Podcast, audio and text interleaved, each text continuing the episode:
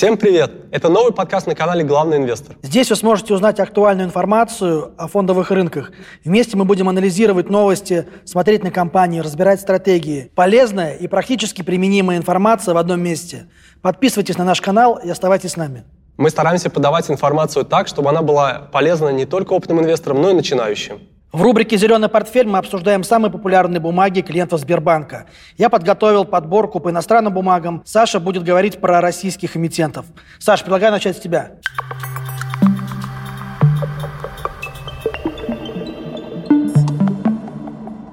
Дим, посмотрели статистику в октябре, и там на самом деле в топ-3 без больших изменений. Я думаю, ты знаешь, какие там компании.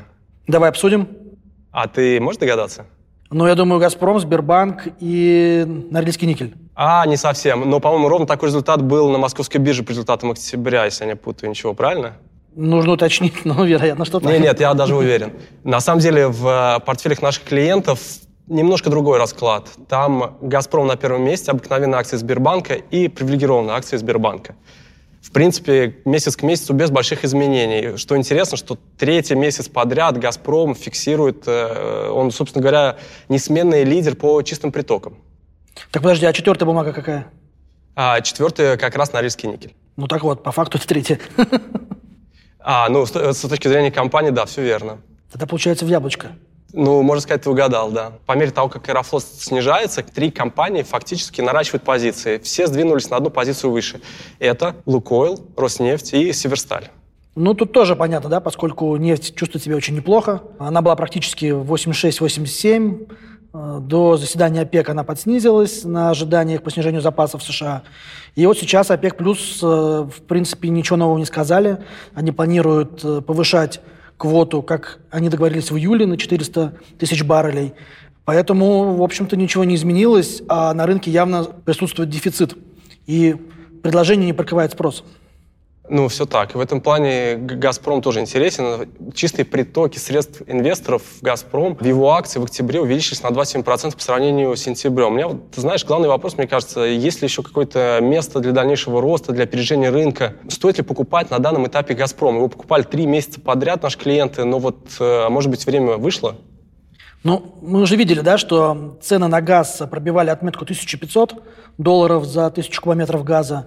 Потом они на новостях о том, что пройдет стабилизация рынка. Ну, то есть э, Россия приложит все усилия, чтобы стабилизировать рынок. На этих новостях э, цены на газ упали, ну а потом опять пошли непонятные новости, то ли там идет закачка газа, то ли не идет. Там были новости о том, что Вроде как даже пошла обратная реверсная закачка газа в сторону Польши, что также толкало цены вверх. Ну и вот сегодня как раз тоже э, цены снова растут и превышают 900 долларов за тысячу километров. Да, но и то, что растут цены, это лишь один из плюсов для «Газпрома». Кроме этого, он может также нарастить объемы добычи. И вообще у наших аналитиков целевая цена по этим акциям 510 рублей на акцию, а сейчас котировки ниже 400. 350, 360, где-то так. Да, в общем, еще расти и расти. Интересно, что акции Алроса стали вторым самым популярным инструментом, в который вкладывались инвесторы в октябре. А раньше место примерно шестое они занимали по этому показателю, но в октябре ситуация выправилась. Это все постковидное восстановление, наверное. Да, да, да. Ну и Алрос, она на самом деле отставала от рынка, от российского, от широкого рынка. Э, в принципе, можно сказать, что она была перепродана в какой-то момент времени.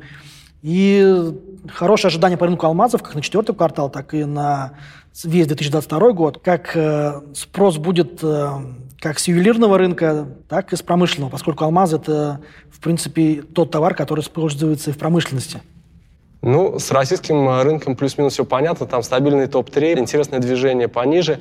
А что с иностранными ценными бумагами? Саш, смотри, у нас по иностранным бумагам э, та же ситуация, что и была в сентябре. В октябре по притокам э, топ-бумага у нас Facebook. Кстати, очень интересно и мне кажется, что очень логично, поскольку в октябре компания опубликовала отчетность за четвертый финансовый квартал, закрыла год. Здесь важно то, что компания, в принципе, отчиталась несколько хуже прогнозов и дала не очень хороший прогноз на четвертый квартал, ну, в принципе, на весь 2022 год.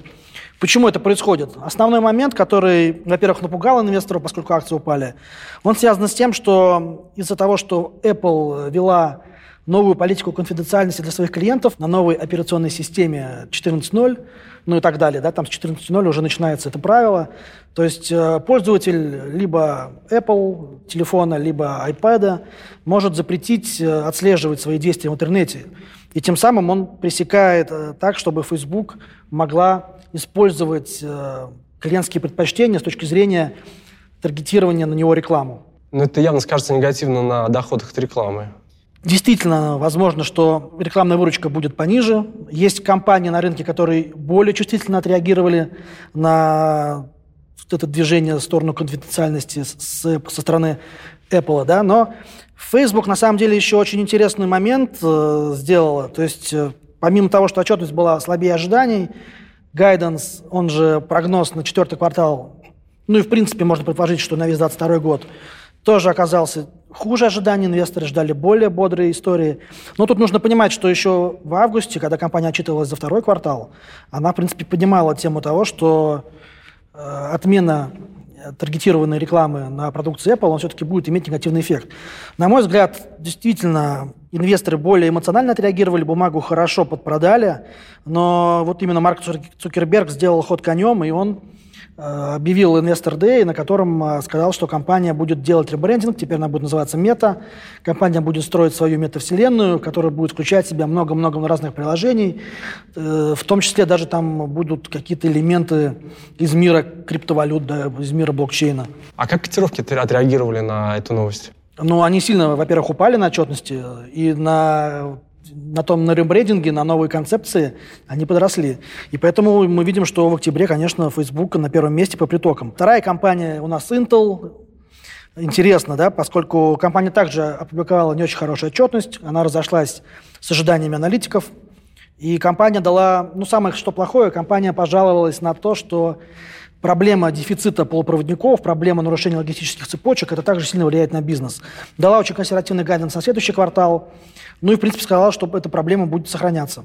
Дим, вот если ты видел э, общую статистику по октябрю по притокам средств в разные активы, ты бы увидел, что наши инвесторы активно продавали и облигации, и иностранные ценные бумаги. Притоки там сократились месяц к месяцу на 50-60%.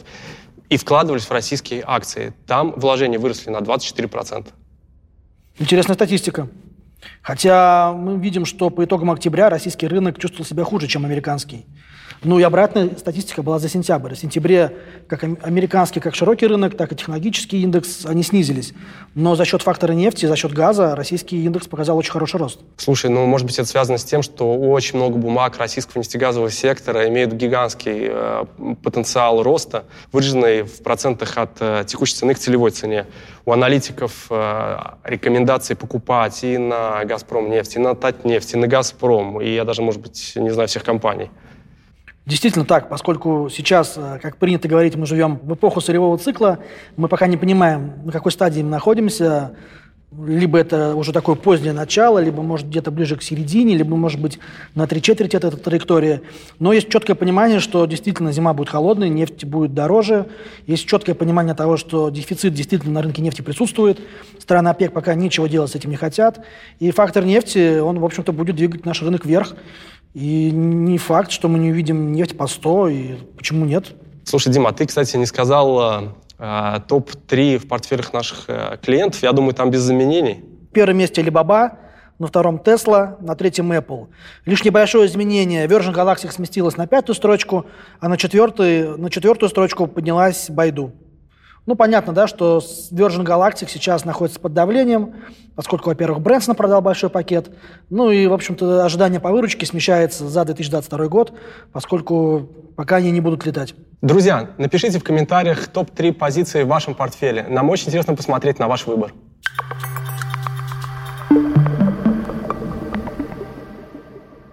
Друзья, компания месяца, по моему мнению, является Полюс. Предлагаю обсудить эту компанию. Дима, почему Полюс? Саш, ну смотри, полюс, э, начиная с мая, падал. Да? С мая прям бумага сильно падала, соответственно, золото не так сильно падало, оно, в принципе, там периодически росло, периодически падало, но полюс прямо лег в такой даунтренд локальный. И начиная с октября бумага начала оживать. Э, действительно, в октябре, в принципе, и золото показало неплохую динамику. Если посмотреть э, с начала октября по третью неделю где-то, да, октября, там даже был рост где-то выше 3%, 3-3,5%. Но по итогам самого, самого октября все-таки золото закончило на отметке 2%. Но вот полюс, полюс, кстати, очень неплохо отторговался за, за прошлый месяц, и акции подорожали аж на 20%. И это интересно. Ну, на самом деле, можно и поговорить про сам Полюс. Полюс – это хороший, качественный эмитент. Это крупнейшая компания по добыче золота в России. Это крупнейшая компания по резервам золота. Самое важное – это лучшая компания с точки зрения себестоимости добычи. То есть аналогов в мире нет. У Полюса самая дешевая добыча золота. И даже цены в тысячу долларов за унцию будут давать компании прибыль. То есть компания сможет на этом зарабатывать. Но, естественно, оценка ее стоимости самой компании и капитализации будет ниже. Также очень важно, что полюс платит дивиденды. И дивиденды составляют 30% от э, денежного потока, от EBD. Если мы сравниваем в разрезе золотобывающих компаний, то это очень хорошая цифра. Но вот если мы посмотрим с тобой на прогноз консенсус Блумберга, то апсайт у бумаг, апсайт это потенциал роста, он не такой уж и большой, порядка 10-15%. Но почему мы взяли эту компанию, почему я решил про нее, про нее поговорить? Поскольку она показала лучшую динамику в индексе Мосбиржи за октябрь. Ну и на самом деле не только Полюс, но там и другие золотобывающие компании тоже очень неплохо отперформили. Дим, ну рост компании действительно впечатляет в последний месяц, э, но там достаточно много рисков. Какой основной? Основной риск – это повышение ставок ФРС США, да, поскольку сейчас на повестке дня инфляция, ее как-то нужно тормозить, охлаждать. И по факту мы увидим, что в 2022 году ФЕД может повысить, ФЕД – это американский центральный банк, может повысить ставку, сделать первое повышение с 2020 года. Соответственно, в прогнозах либо одно повышение в июле, либо, может быть, два в июле там, или дальше во втором полугодии. Повышение ставки – это негативно для золота, поскольку золото обратно коррелирует с доходностью американских казначейских бумаг. То есть понятно, да, что если ставка будет расти, доходность по трежерис тоже будет расти, золото будет падать. В на горизонте год, два, три, золото, наверное, все-таки это не лучший актив – но опять же, да, я не говорю про глобальное. Если мы с вами посмотрим длинный таймфрейм, длинный горизонт времени, допустим, там даже с 2000-х годов, либо даже еще чуть пораньше, с 1990 года, то золото выросло практически в 4 раза, да, там в 4-5 раз. На пиках выше 2000, там можно, в принципе, даже сказать, что в 5 раз.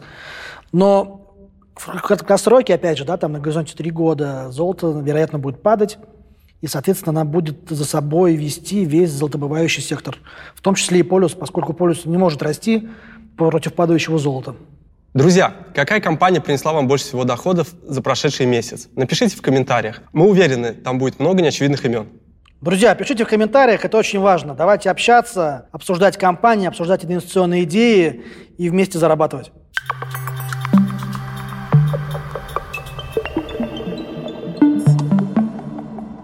Новость – это то, что драйвит рынки определяет динамику активов. Порой сложно понять, как то или иное событие влияет на котировки, и важно делать правильные выводы из того, что мы читаем в новостных сводках. В этой рубрике мы разберем актуальные новости и посмотрим, как они влияют на наши активы. Совет директоров Банка России 22 октября принял решение о повышении ключевой ставки на 75 базисных пунктов до 7,5%. Банк России видит инфляцию по итогам года в районе 7.4 до 7.9%. При этом целевой уровень долгосрочный находится на уровне 4%. То есть долгосрочно 4, а сейчас 7? Ну, вообще это нормально, потому что инфляция вот сейчас пускай на восстановление, экономика перегрета, спрос восстанавливается, предложение не поспевает, в общем, инфляция растет. Но вот это вот 4% это такой нейтральный уровень, так называемый, то есть на какой-то очень долгой перспективе вот инфляция должна туда стремиться. Ну и в принципе это правильный уровень для инфляции в России. Ну, на самом деле, на 75 базисных пунктов это было прям неожиданностью для рынка, поскольку ждали, ну, 0,25, ну, 0,5, ну, не сразу же 75. Слушай, ну, я думаю, те, кто держали банды, особенно длинные УФЗ, прочувствовали это прямо на своей коже. ну, однозначно, однозначно. В принципе, даже если посмотреть на RGBI индекс, да, индекс, по, который объединяет себе все бумаги ОФЗ с фиксированным купоном, он за октябрь себя очень нехорошо проявил. Получил там больше 4 или 5% просадка. Слушай, ну на самом деле, когда Центральный банк повышает процентные ставки, ну, я думаю, как бы сейчас все понимают, что это дальше будет происходить. Вот э, наши аналитики предвидят где-то повышение на уровне 25 базисных пунктов. а потом, наверное, повышение остановится, и с сентября следующего года ставка будет снижаться. Такая траектория, знаешь, базовый сценарий. Но если инфляция окажется сильнее, чем ожидается, а это трудно предсказать, то аналитики говорят, что ставка может оказаться на уровне 8 и 8,5% к середине следующего года. По итогам двухдневного заседания ФРС США 2-3 ноября регулятор принял решение о сохранении базовых ставок без изменений и объявил о начале сворачивания программы количественного смягчения с ноября. Это хорошие новости, они дали хороший положительный эффект. Ты, ты знаешь, это, короче, на самом деле можно понять, если очень плотно следить за рынками. Казалось бы, объявление о сворачивании вот этих э, стимулирующих мер негативно для рынка, и, в принципе, понятно, что уже скоро они могут заговорить о повышении ставки. Тем не менее, в тот же день все ключевые индексы Америки, Dow Jones, S&P, NASDAQ, все обновили рекорды. Не только в четверг, но и продолжили обновлять в пятницу. Но я думаю, что почему так случилось? Ну, во-первых, не было никаких сюрпризов. То есть они обещали с ноября на 15 миллиардов сокращать. Так, в общем-то, и было сказано. Ну, опять же, да, там ничего не было сказано страшного про инфляцию.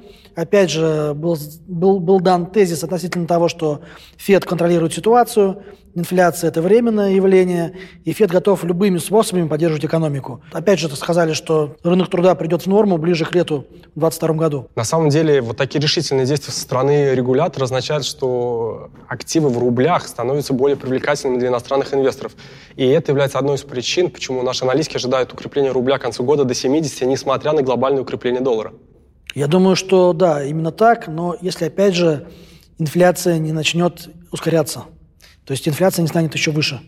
Ставьте лайк, если вам понравился наш разбор новостей, и оставляйте комментарии. Это позволит сделать наш подкаст для вас лучше. Мы с Димой решили завести новую традицию. Каждый из нас готовит советы друг для друга насчет того, какие бумаги можно купить. Уверен, и вам будет интересно. А нам будет интересно посмотреть советы от вас. Пишите их в комментариях.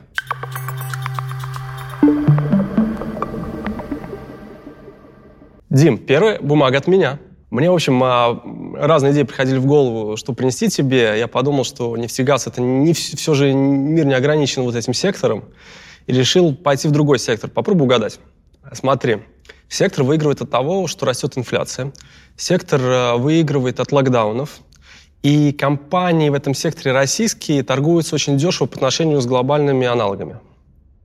Химия? Близко, но не совсем. Я к тебе с ритейлом.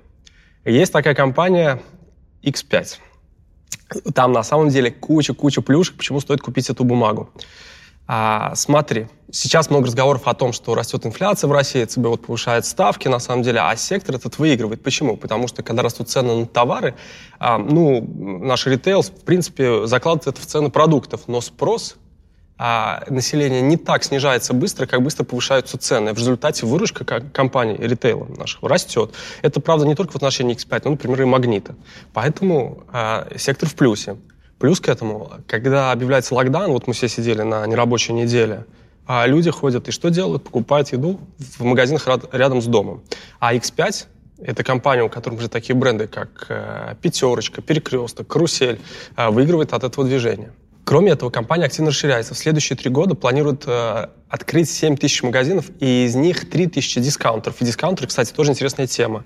Маржа там вроде бы ниже, чем в обычных магазинах, но и затраты на развитие, капекс, он тоже ниже. В результате получается, что окупаемость э, этих магазинов, она выше, чем других, а инвесторы ценят этот показатель. На самом деле удивил, удивил. По факту X5, да, понятный бизнес, очень себя неплохо почувствовал во время пандемии, поскольку они смогли достаточно быстро трансформировать свой бизнес в онлайн и на этом зарабатывать. Бумага сейчас торгуется на уровне 2400 рублей на акцию, а а, целевая цена, то есть та цена, которая фундаментально обоснована на горизонте 12 месяцев, а, видится на уровне 3500 рублей на акцию. При этом дивидендная доходность также неплохая, она на уровне примерно 8%. Дим, ну, думаю, с X5 э, мы, мы все поняли. Давай ты одну бумагу. Да, смотри, я подготовил для тебя одну иностранную акцию и один рублевый бонд. Соответственно, начнем, наверное, с акции, да, поскольку мы еще сейчас не ушли от этой темы далеко, я хочу тебе рассказать про Мерк. Мерк, всем известная глобальная фармацевтическая компания. Она занимается производством различных медикаментов, различных лекарств от э, различных э, заболеваний. Э, собственно, да, там все в этом бизнесе у компании хорошо, но основной момент, который, на который я хотел бы обратить внимание, это то, что буквально несколько недель назад Мерк объявила о том, что смогла разработать препарат для ускорения лечения от коронавируса. То есть в чем смысл? Смысл в том, что это обыкновенные таблетки, которые заболевший принимает, и у него болезнь протекает проще, и он быстрее идет на поправку. То есть, в общем-то, такое вот прям э, серьезное решение от э, этой сложной инфекции. К тому же компания опубликовала хорошую отчетность буквально также там неделю назад. Соответственно, цифры были хорошие.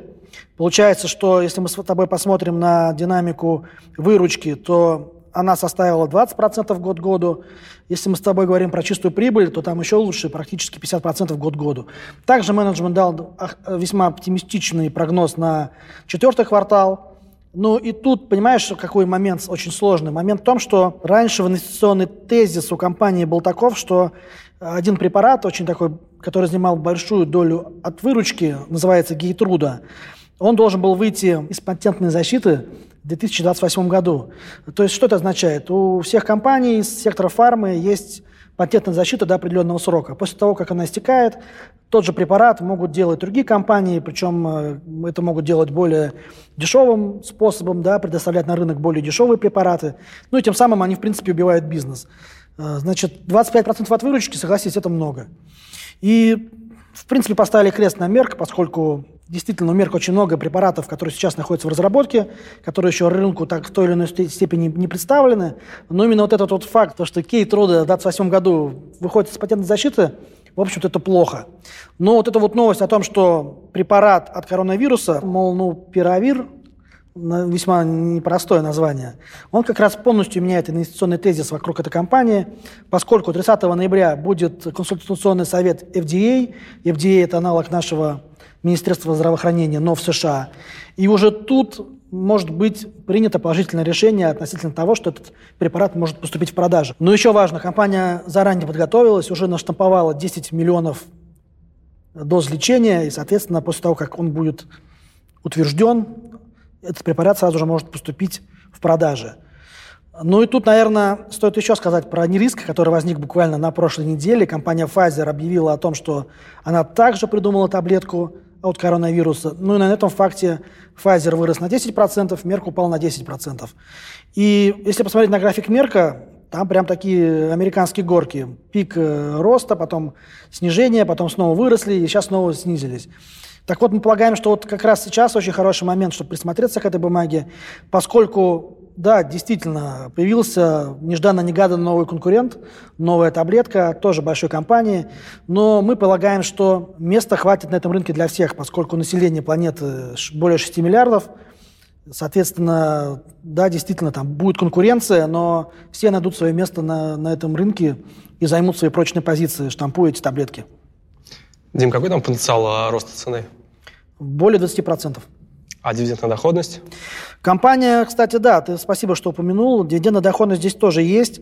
Компания платит э, практически 3,5%, и это, сравнивая даже с другими компаниями из сектора, даже сравнивая с широким индексом S&P 500, это очень неплохо. Ну, к примеру, S&P 500, если посмотреть агрегированно, он платит менее полутора процентов дивидендов. Мерк же платит 3,5, более чем в два раза. Дим, ну хватит нам об акциях. Э, ты припас что-то в облигациях. Да-да-да. Тут на самом деле я тебя удивлю. Смотри. Может быть, угадаешь, компания из Беларуси? Евроторг. Верно, откуда знал? А я на самом деле, вот как только ты это говоришь, сейчас сразу только это в голову приходит. Да, смотри, на самом деле хорошая, интересная история. Евроторг – это крупнейший ритейлер в Беларуси. Ну, если сравнивать, ну, наверное, такой же большой, как X5, либо, может быть, как Магнит. И интересно то, что Евроторг, на самом деле, это единственная компания, которая из нефинансового сектора смогла выйти на рынок еврооблигаций. Ну, и также она представлена на рынке рублевого долга.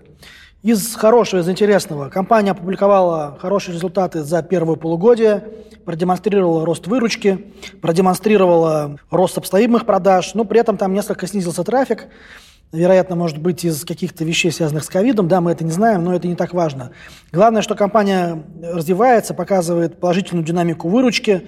Ну, а глобально, если мы с тобой посмотрим на соотношение чистого долга к EBITDA, что, в общем-то, делают все долговые инвесторы, то он не такой уж и большой, он меньше трех. Три, на, на мой взгляд, это нормальный уровень, э, по факту весьма контролируемый. Да? К тому же у ритейла, который на самом деле не так много зарабатывает, тут важна вот именно динамика выручки, оборот и так далее. Дим, мы сейчас говорим о банде как будто об акции. Давай начнем бандовый разговор. Какая там доходность? Доходность тебя приятно удивит. 12,2. При 12,2 этом... в какой валюте? В рублях. 12,2 в рублях. На какой горизонт временной? 2025 год погашения. То есть на три года купить компанию 12,5 доходность. С точки зрения риск-доходность, эта бумага выглядит, очевидно, неплохо.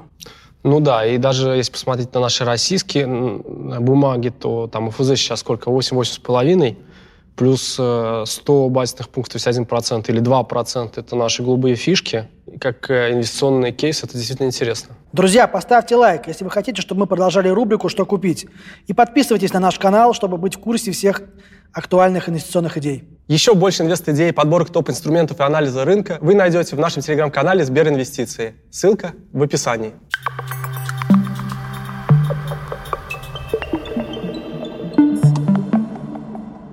У каждого инвестора, опытного и начинающего, есть вопрос, на который очень хочется получить ответ. В этой рубрике мы возьмем сложную тему и разберем ее максимально просто. В этот раз мы возьмем тот вопрос, который пришел в бот нашего телеграм-канала Сберинвестиции, и вопрос звучит так. Почему инфляция в США способствует укреплению доллара?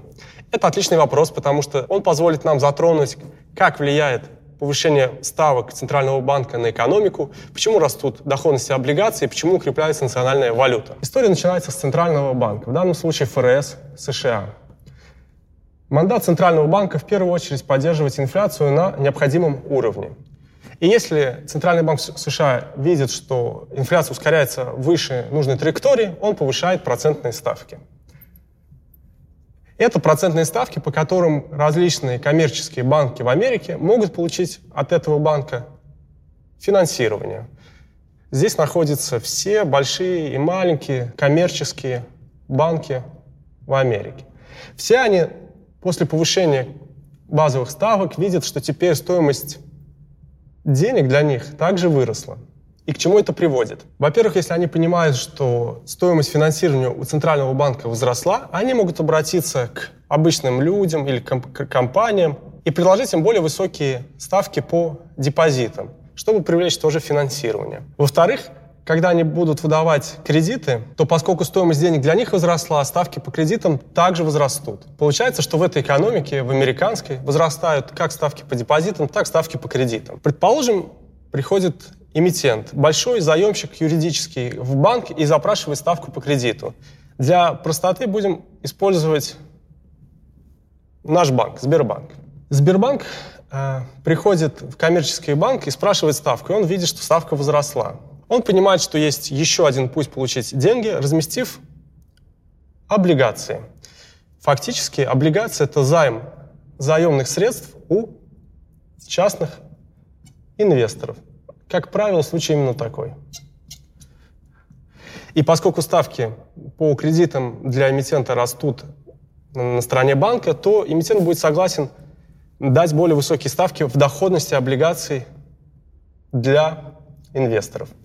Вот и получается, что высокая инфляция ведет к повышению ставок на уровне центрального банка, а это приводит к повышению ставок во всей экономике, в том числе в доходностях облигаций. А теперь подумайте о иностранных инвесторах. В данном случае рынки с большим капиталом.